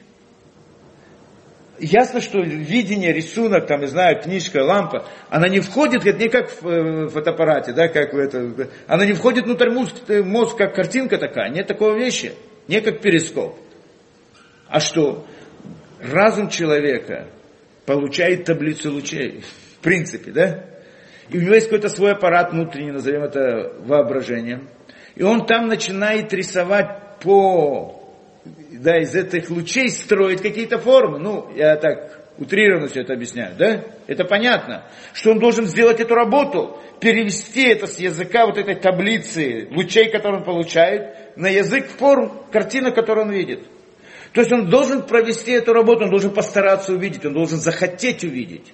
Он должен искать что-либо, чтобы что-то увидеть, он должен искать. Он получает хаос. Он приходит и говорит самому себе, это не хаос, здесь что-то должно быть, давай посмотрим, та-та-та-та, и он находит. Как, например, люди проверяют зрение, дальтонизм, да? Дают им там разные точки, разных цветов, да? Ну, ты что-то видишь, ничего не вижу, посмотри хорошо. А, посмотри хорошо, начинает взглядываться, он начинает искать. И тогда он находит. Если он не ищет, он не найдет, это понятно, да? Если человек не делает эту работу увидеть, он никогда не увидит. Мы часто так, ну, мы просто уже автоматически это делаем в жизни, уже привыкли с детства, да? Но уж очень часто человек оказывается в такой ситуации, он чем-то забылся или еще что-то, ничего не видит, сейчас, а, и начинает взглядываться, начинает видеть, да? То есть он всегда делает эту работу. Если он не будет делать эту работу, он никогда ничего не увидит. Теперь, чтобы искать что-либо, надо знать, что ты ищешь. Надо знать, что оно есть ту форму, которую я хочу найти, да я предполагаю, а может быть это, а может быть это, когда я пытаюсь, да. Но неужели просто изме... какое-то изменение нельзя увидеть, если ты даже не знаешь, что это Изме... Для того, чтобы увидеть изме... изменения, я вижу просто лучи другие. Я хочу увидеть какую-то картинку, какую-то форму, да, стакан. Что такое стакан? Это группа, это, да, и, ну, хаос лучей самых разных. Я должен увидеть, среди них увидеть стакан, правильно? Чтобы его увидеть, я должен знать, что такая вещь может быть хотя бы. Я ищу что-то, я ищу форму. Если я ее не ищу, я не могу ее найти.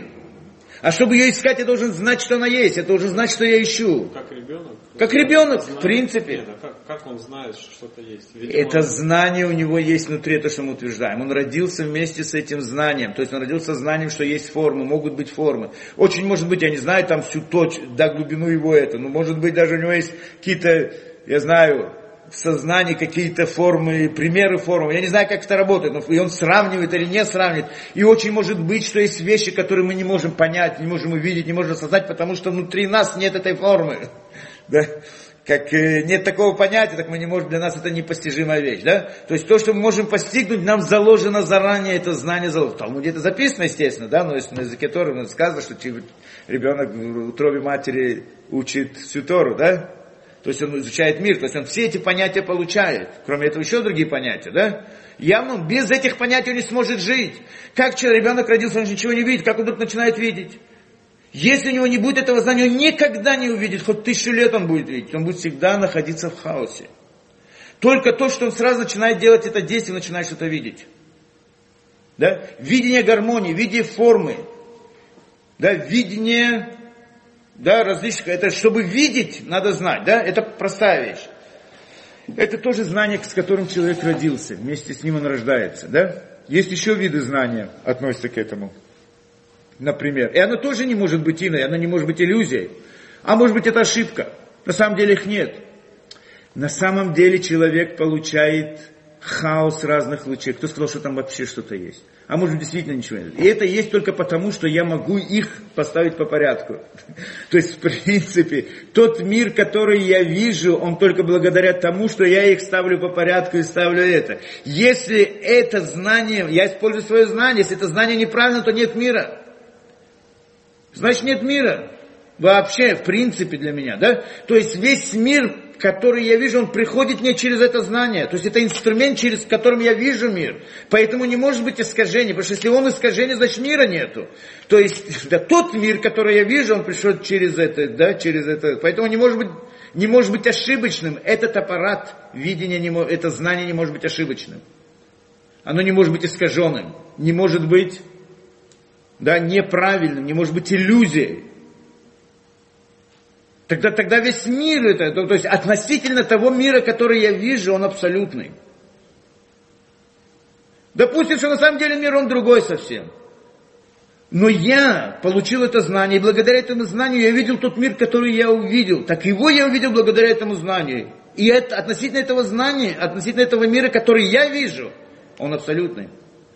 Это знание абсолютное. А может быть у меня будет другое знание, тогда из тех же самых лучей построить другой мир? Может быть. Да? Вы же сказали, что ребенок ничего не видит первое время. Почему? Потому что он делает это, начинает делать эту работу. Мы это делаем каждый раз, потому что уже привыкли с детства. Так значит, у него нет форм, он их определяет? Он их ищет в мире, он у него есть где-то в сознании, но не знает вот эти вот лучи, к чему они относятся, начинает их искать. Как мы начинаем искать, когда нам дают вот эти точки на проверку зрения. Он начинает складывать одно с другим и смотреть это, да? То есть начинает искать. Чтобы это искать, надо знать точки. Когда мне дают это, эти, эти точки, что я сразу пытаюсь что-то найти. Что я думаю? Может там стакан, может быть там цветок, может там еще, ну, да, проанализирую самого себя, как человек начинает взглядываться в различные вещи, да? Есть несколько вещей, которые относятся к этому. Теперь, э, более того, дальше. Видение закономерности – это тоже относится к этому. То есть закономерность, какую я не вижу в мире, я должен ее искать, и только тогда я нахожу. Просто так видеть закон я не вижу. Да? Это, да, это идея закономерности тоже построена на этом. Это значит, на этом же построена идея логики человека, да, что из одного следует это, из того, то есть идея закономерности, идея логики. Поэтому полагаемся на нашу логику. Из причины выходит следствие, мы это разбирали как-то, да? Причина выходит следствие. Это наша логика, на этом мы строим все, правильно? Это, это тот же самый аппарат, через который я вижу этот мир. Относительно нашего мира, этот аппарат, он абсолютно точный. Никто не может мне прийти и сказать, что это ошибка.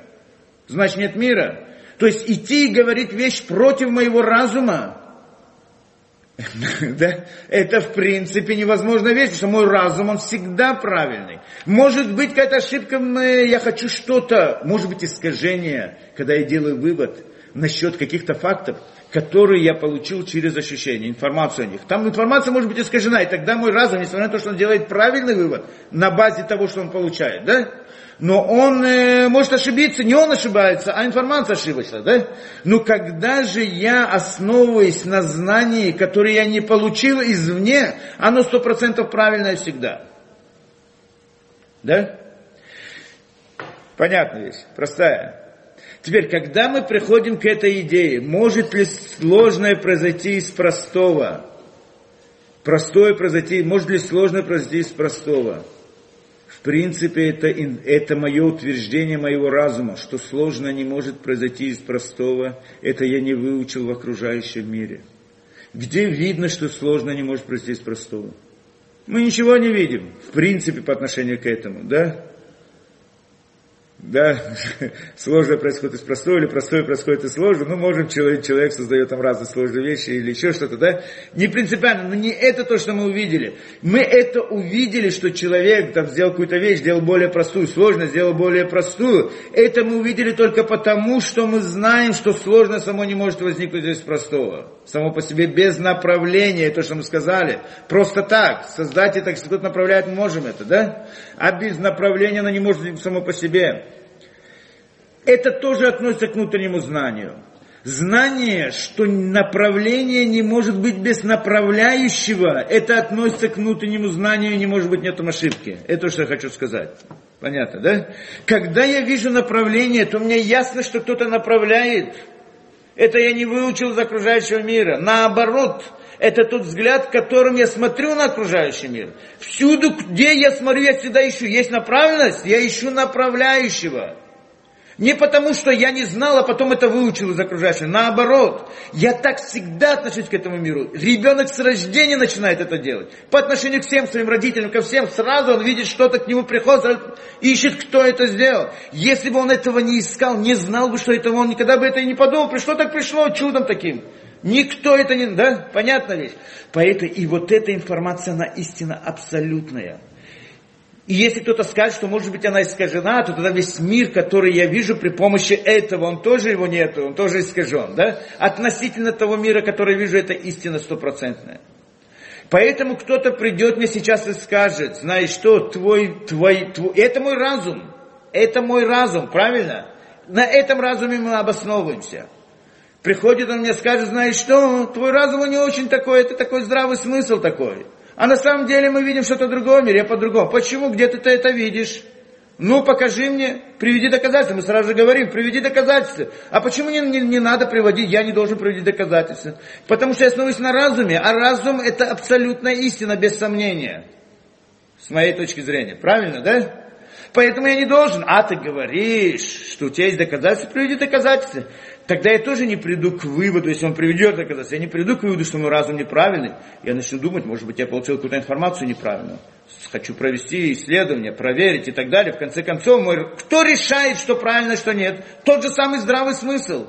Если я кто решает, это правильно, это неправильно? Кто решает? Здравый смысл решает, правильно? Это сам разум. Он приходит ко мне и говорит, знаешь, что ты не прав, это прав. Так, делать мне разные доводы, выводы. На чем ты основываешься? На здравом смысле. А ты сказал, что здравый смысл неправильно, так все, что ты говоришь, тоже неправильно. Понятно, да? Если он как бы убивает почву из-под своих ног, он приходит мне и говорит, знаешь что, это ваш разум, я на него не полагаюсь. Но то, что ты утверждаешь, каждое твое слово тоже основано на это. Тогда, тогда отбросим все, что ты говоришь тоже. Да? Понятно. И вот это вот идея, тогда я делаю еще шаг вперед, чтобы объяснить еще некоторый момент, который мы... Это мы объясняли когда в одной из лекций, но дальше мы не объяснили. В принципе, есть доказательства, мы говорим о доказательстве, да? В иудаизме есть доказательства о том, что есть Творец, о том, что он создал мир, что-то рада над Творцом и так далее. Мы все приводим. Мы говорим об этом, что у вас есть доказательства. И доказательство абсолютное. Приходят тебе и спрашивают, откуда у вас доказательства? Это невозможно доказать. мы доказываем, я доказывал не один раз разным людям, но, но на чем мы основываемся? На самом деле мы на этом основываемся, пытаемся понять. Есть разница между доказательством науки и доказательством в Торе. Доказательство науки, оно не абсолютное, относительно, оно не полное. Оно, в принципе, это частный случай доказательства, которое используем мы в Торе. Да? Почему? Потому что доказательство в науке, скажем, математика, скажем, простую вещь, да? Оно основывается на двух понятиях, двух принципах.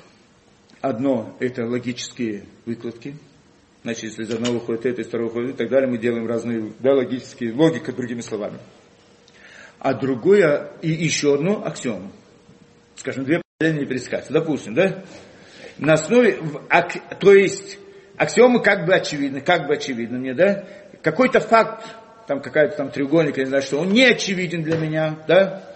Я при помощи логического аппарата, логических выкладок привожу очевидность этой теоремы, которую хочу доказать, к очевидности аксиом. Правильно, да? Но здесь есть неполная вещь, потому что кто сказал, что аксиома не истина? Но я могу задать два вопроса. Кто сказал, что логика истина? Кто сказал, что ты можешь пользоваться этим логическим аппаратом? Просто, да? Во-первых. Во-вторых, кто сказал, что я могу пользоваться да, да, э, с другой стороны, кто сказал, что все мы правильные. Теперь мы приходим и говорим, здесь есть проблема. Какая проблема? Зна, чтобы дать доказательство абсолютное, необходимо, чтобы а предположения основывались на абсолютном знании. А где у нас есть абсолютное знание? Это только внутреннее знание, про которое мы говорим. Поэтому логика, как мы сказали, видение закономерности, это относится к внутреннему знанию, так мы сказали, правильно? Это абсолютное знание. Поэтому идея логики в доказательстве теоремы, она правильная. То есть логику мы можем на нее полагаться, потому что она относится к абсолютному знанию. Но аксиомы не относятся к абсолютному знанию. Откуда я знаю, что две прямые не пересекутся? Это ощущение человека. Он смотрит в мире, смотри, иди, иди с ними, они не пересекутся. Ну, представление, это, это чисто эмоциональное это. Да, в конце концов, кто-то говорит, что они да, пересекаются, там при определенных обстоятельствах, то разные геометрии другие, не вкидывают, да? Правильно? Получается, что это аксиомы, они основаны на ощущениях, а логический аппарат основан на внутреннем знании. Поэтому это доказательство неполное. И поэтому оно может меняться, и мы, да, не раз это науки это. Доказательство в Торе, оно построено по-другому.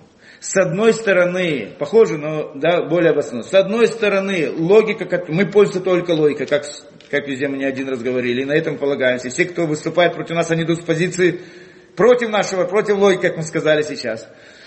Этот логический аппарат, которым мы пользуемся, логический выкладка, он правильный, сто процентов абсолютно точно, можно на него полагаться, потому что он основан на нашем внутреннем знании. А, но аксиомы, которыми мы пользуемся, они тоже относятся на, к внутреннему знанию. То есть мы пользуемся и логическим аппаратом, и аксиомами. Но аксиомы в наших доказательствах, доказательствах они тоже основаны на внутреннем знании. Как, например, здесь сейчас мы привели. Сказали, что направле, направление не может быть без направляющего. Откуда я знаю? Это знание внутреннее не может быть изменено. На, на базе этого я доказываю все остальное. Правильно? При помощи логики. Аксиомы это? В Торе. Ну, а, например, в данном случае я хочу доказать то, что, да, что... Да. 13 принципов веры? Не-не-не, это другой разговор. Это, э, они тоже, не, вопрос надо каждую вещь знать, откуда идти. Да, просто, я объясняю, я объясняю принцип. На самом деле, когда мы приводим доказательства, мы не разбираем это по полочкам, как я это сделаю сейчас.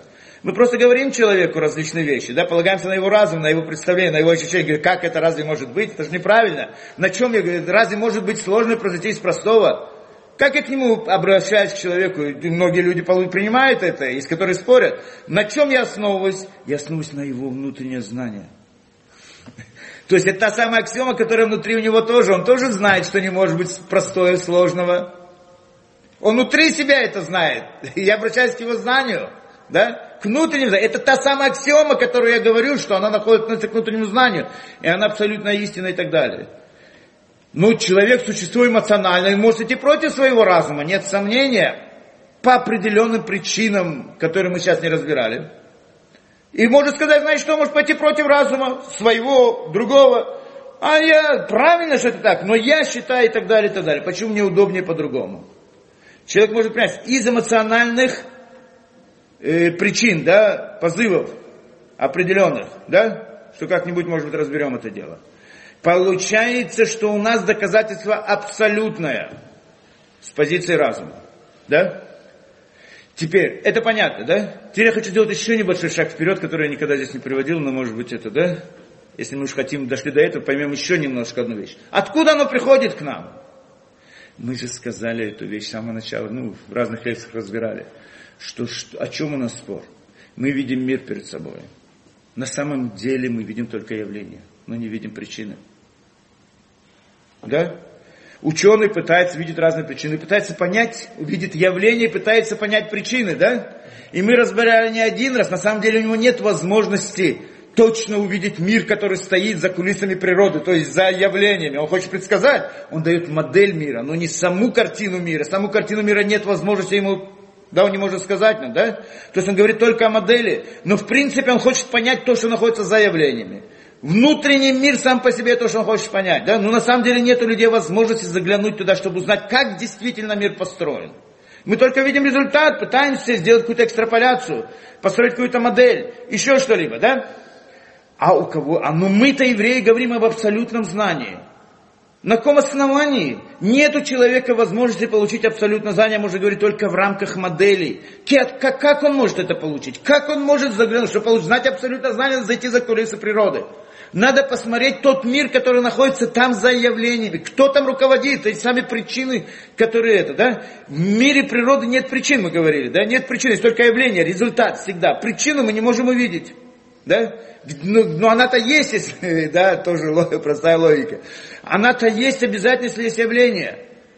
Так как и мы, и это абсолютное знание. Ну, насколько у нас есть возможность заглянуть в это абсолютно? У кого есть возможность войти в это, чтобы посмотреть? Как мы, евреи, можем говорить об абсолютном знании? Да? Для, чтобы, для того, чтобы прийти к абсолютному знанию, надо заглянуть за кулисы природы. Правильно? Кто ей может сделать это? У кого есть такая возможность? Объяснили мы когда-то здесь на лекции, ну, что есть только единственная возможность заглянуть за кулисы мира природы – это пророчество. Пророчество это особый взгляд. Это не через глаза, не через, через глаза нельзя увидеть. Есть особый канал, способность человека, возможность такая данная человеку, что есть возможность, он может заглянуть, и он видит весь мир. Всю причину, все, всю суть мироздания. То есть видит тот самый мир, который находится за кулисами, видит, почему все происходит. Он знает, почему все происходит. Называется пророчество. Пророчество это не предсказание будущего, мы говорили как-то, да? Пророчество это видение сути. Тот, кто видит суть, он может сказать, что будет в будущем, но не будущее он видит, а суть он видит. Он видит причины явлений, причины всего мироздания, почему все происходит. И тот, кто это видит, он знает все. Тогда ему все открыто, все понятно, у него знание абсолютное. Это понятно, да? Ну, у нас нет пророчества. Мы действительно не можем видеть, кто есть сегодня пророк, который может видеть. Объяснение на такое, что на самом деле евре... да, пророки, которые это видели, они оставили нам знания. И самое большое из этих пророчеств, это было получение Торы на горе Синай. Это способность взглянуть в мир глубин, в мир, который стоит за явлениями. Да, это пророчество. И это, они там получили это знание и передали нам. И поэтому, когда мы основываемся на Торе, мы говорим о абсолютном знании. Почему абсолютном? Которое находится за, за пределами явлений, то, за пределами ощущений, то, что человек видит. Понятная вещь, да? То есть, прин, да, мы говорим о знании Торы, да? Теперь, но я хочу пойти дальше здесь. Что то знание, о котором мы говорим, внутреннее знание человека. Видение, ты знаешь, что я есть, знаю, что, там, знаю, э, как это, э, видение формы сказали, да? Видение закономерностей, да? Мы сказали, это, это абсолютно знание, относится к внутреннему знанию. Откуда оно пришло к человеку? На самом деле это искры того самого пророчества, о котором мы говорим. У каждого человека есть где-то искры того внутреннего знания.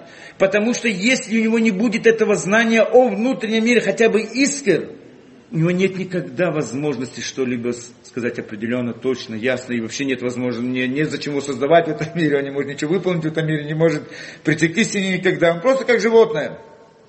Корова никогда не сможет понять, что есть Бог. Да? Не, только потому, что у него недостаточно извилин, что у них нет этого знания как минимум, да? У человека есть это, оно не случайно к нему пришло. Каждый человек с этим рождается. Откуда оно приходит? Из-за кулис природы.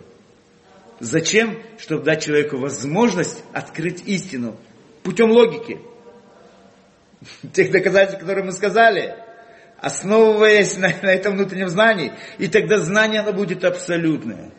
Ясно, что этого тоже недостаточно, нужно, чтобы было само знание. Знание это Тора. Да, получение Торы, что оно само по себе исходит из того самого знания. Но это как бы отдельная вещь. Поэтому, когда они приходят мне и говорят о том, что мы не полагаемся на ваше на ваш здравый смысл, на ваш разум, а полагаемся это, да, на ваш здравый мы не полагаемся. У нас есть там это, да, то есть это, это спор между разумом нашим, что это в принципе разум абсолютное знание. Все мы полагаемся на разум. И разум это по-настоящему, если нет человека разума, вообще не о чем говорить. А с другой стороны, то, на чем они полагаются, они идут против разума нашего, против разума своего, и в основном они полагаются на чем? На эмоциональное воздействие. Почему и как, зачем это, то, что вопрос вы задали, может быть, как-нибудь мы разберем это, да, но это разбираться в разных книгах. То я на сегодня слишком много